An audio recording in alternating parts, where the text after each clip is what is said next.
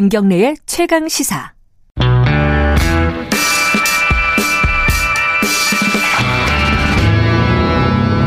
더 이상 웨이팅은 없다. 박대기의 고속 경제.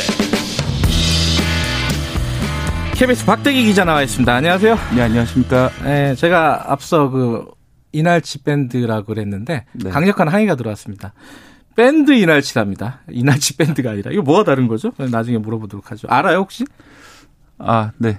이날치 밴드 알죠? 네. 제가 얘기하면서 들어봤는데 박대기 기자가 심지어 해금을 연주했다는 와 처음 듣는데 야 대단합니다 박대기 기자 재능이 많습니다. 자 오늘은 어, 예술 얘기가 아니라 네. 어, 이건희 회장 별세 얘기를 좀 어, 경제적으로 좀 짚어보죠. 네. 경제적인 얘기를 아까 하다가 좀 말았거든요. 네. 아, 아, 죄송합니다.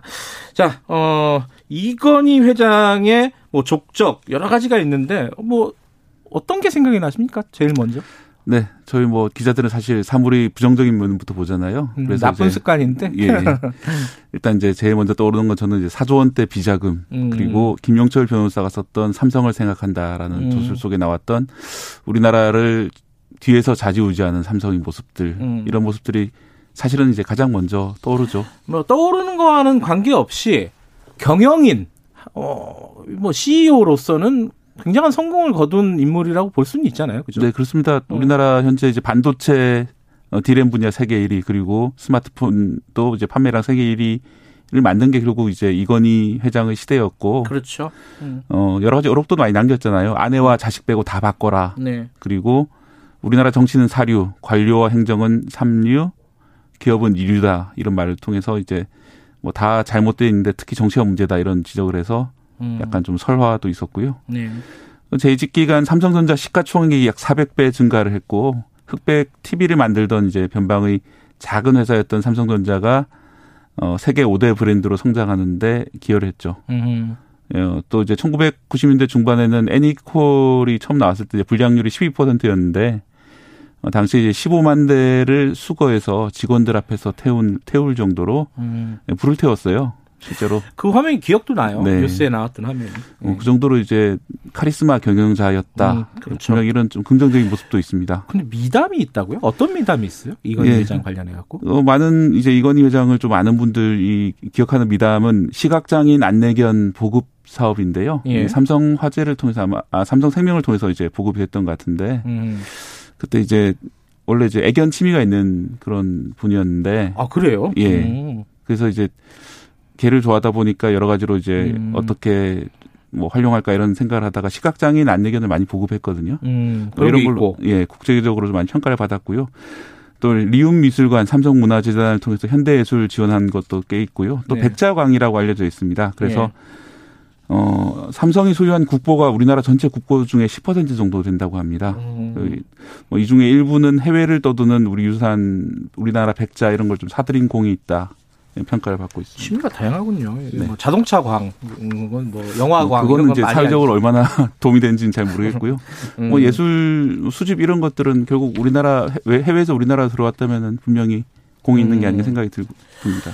어쨌든 이번 이건희 회장 별세로 삼성이란 기업, 기업은 어떤 영향을 받을까? 이게 뭐 다들 관심사 아니겠습니까? 네. 근데 이미 지금 이재용 부회장이 경영을 하고 있어갖고 큰 영향이 없을 것 같기도 하고 네, 어떻게 보시, 그렇습니다. 보십니까? 이미 2018년도에 공정거래위원회가 그 상호 출자 제한 기업 집단의 동일인으로 어, 이재용 씨를 지정을 했거든요. 네. 그러니까 즉 총수로 지정을 한 상태이기 때문에 네. 어 그리고 또 이제 삼성그룹이라는 곳이 어 미전실이라는 게 미래전략실이라는 게 과거에 있었는데 2017년 국정농단 수사를 받으면서 해체된 상태이기 때문에 어 기본적으로는 개별 기업별 경영이 이루어지고 있고 또 이제 뭐 그 총수 승계는 이미 끝났고 네. 어뭐 이제 큰 변화는 없다 이렇게 마- 이렇게 음. 볼게 맞고요. 네. 다만 이제 오너 리스크 발생이 좀 우려되는 부분이 있습니다. 어떤 부분이요? 상속세를 상당히 많이 내야 되거든요. 10조 네. 원 정도를 내야 되는데 예. 뭐 상속세를 내는 과정에서 일부 지분을 매각을 해야 될 수 있고 네. 또 그런 과정에서 어이 그 지분 매각을 좀 줄이기 위해서 어 다양한 이제 방법을 쓸 경우에는 회사가 좀 잘못될 수 있기 때문에 그런 오너 리스크는 좀 우려되는 상황입니다. 지금 뭐 이게 상속세 문제라든가 어 우리가 뭐 삼성생명 지분 문제라든가 네. 뭐 이런 문제들은 앞에서 좀 많이 다뤘으니까 네. 넘어가도록 하고 다만 이제 좀 큰 틀에서 보면은 이제 이제 3세 승계잖아요. 지금 예. 이재용 부회장 같은 경우에는 지금 정의선 회장하고 같은 위치인 거죠. 네. 정의선 현대차 어, 지금 최근에 이제 회장에 취임을 했는데 여기에 어떤 전반적으로 문제가 있는 것인지 걸림돌이 있는 것인지 어떻게 네. 이번에 보십니까? 예, 이번에 상속세율이 60% 적용된다고 그래서 좀 논란이 좀 있었거든요. 너무 예. 많이 받- 받아가는 거 아니냐 상속세가. 예. 뭐 실제로 국제적으로 비교하면 우리나라가 상당히 높은 편입니다. 거의 뭐 OECD 수위를 다투고 있는 그런 상황인데 일본이 55%고 우리나라 어, 대주주 같은 경우에는 60%까지 할증이 되기 때문에 네. 어 사실 이제 예를 100을 가지고 있는 분이 60% 상속세를 적용을 받으면은 다음 때 가면 40이 되고 뭐 그렇죠. 예, 그 다음 때 가면 16이 되거든요. 아, 그 산수로 3대로 하면 사실 일 1대가 100을 가지고 있었으면 16밖에 상속을 못 받는 그런 게 음, 맞아요. 음. 어, 이게 이제 법이 뭐 잘못됐으면 이제 법을 고쳐야 될 문제고 만약 네. 이 법이 그대로 간다면은 예. 어 사실은 이제 3대로 가면은 상속이 그러니까 회사를 물려받지 못하는 게 맞죠. 음흠. 그런데 이제 회사를 물려받기 위해서 그동안 여러 가지 꼼수를 쓰다 보니까 이 국정농단 사건이라든지 네. 어 삼성물산 그 편법 합병이라든지 이런 문제들이 발생했던 거잖아요. 네. 그리고 이제 이번에 내는 10조라는 세금도 사실은 훨씬 더 많은 세금을 냈어야 되는데 그렇게 전략한 그렇게 이제 편법을 써서 전략한 세금이 그래도 10조 정도 남았다 이렇게 음. 평가가 되는데 음.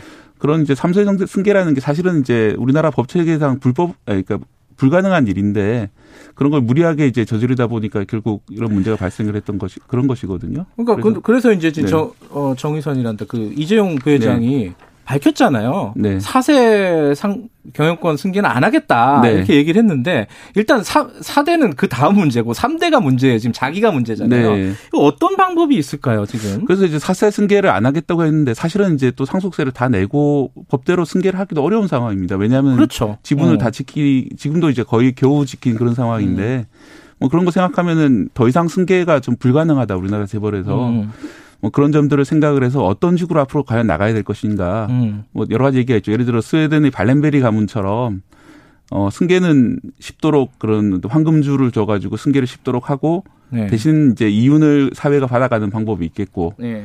아니면은 그게 뭐 선진 그런 자본주의 국가의 회사들처럼 어 그런 혈, 혈통에 의한 승계가 아니라 음. 계속 이제 전문 경영인들이 다음 때를 이어가는 식으로 아예 바꿔버리는 방법이 있겠고요. 좀 그런 거에 대한 좀 사회적 논의가 있어야 될 그런 시점이라고 생각이 듭니다. 그러니까 정의선 회장도 그렇고 이재용 부회장도 그렇고 이게 어, 3대째가 아직 정리가 안 돼 있어요. 순환 출자 고리가 아직 네. 안 끊겨 있고 SK 같은 경우는 그래도 우여곡절 끝에 지주회사 체제가 마련이 돼 있잖아요. 그죠? 뭐 LG도 마련은 돼 있습니다. 네, 마련은 돼 예. 있는데 어찌 됐든 그쪽은 그렇게 돼 있는데 현대차하고 삼성 제일 덩치가 큰 이 두 개가 지금 정리가 안 돼 있는 상황이라서 이게 어떻게 갈지 네. 이게 무난하게 어, 3대는 정리를 해서 지배 체제를 유지하게 될 것인지 아니면 3대째부터 어떤 균열과 문제가 생길 것인지 네. 그건 좀 지켜봐야 될 일인 거죠. 네, 그죠? 그렇습니다. 특히 이제 삼성생명법 그러니까 음. 보호법 개정안 같은 것이 통과될 경우에는 네. 아무래도 이제 삼성전자의 지배가 좀 흔들리는 상황이기 때문에 네. 아마 그때부터 문제가 될 것 같고요. 말씀하신 대로 현대차도 지금 순환 출자 고리가 안 끊어지는 그런 상황이기 때문에 음. 계속 문제가 될 것 같습니다. 아, 여기 사회적으로는 지금 뭐, 어, 시끌시끌한데, 여기저기 공과를 평가하는 부분에 대해서, 어, 그런 부분을 넘어서서 우리, 아까 박용진 의원도 네. 얘기를 했고, 박대기 기자도 마찬가지인데, 이거 앞으로 어떻게 될 건지, 우리 기업 체제라는 것이, 네. 체질이 어떻게 변할 것인지, 그 부분이 중요할 것 같습니다. 그건 좀 지켜봐야 될 일인 것 같고요. 어, 이게 가다 보니까 여기서 끝내야겠네요. 여기까지 듣겠습니다. 고맙습니다. 예, 고맙습니다. 박대기 기자였고요. 김경래 최강 시사 듣고 계시고요. 지금 시각은 8시 39분입니다.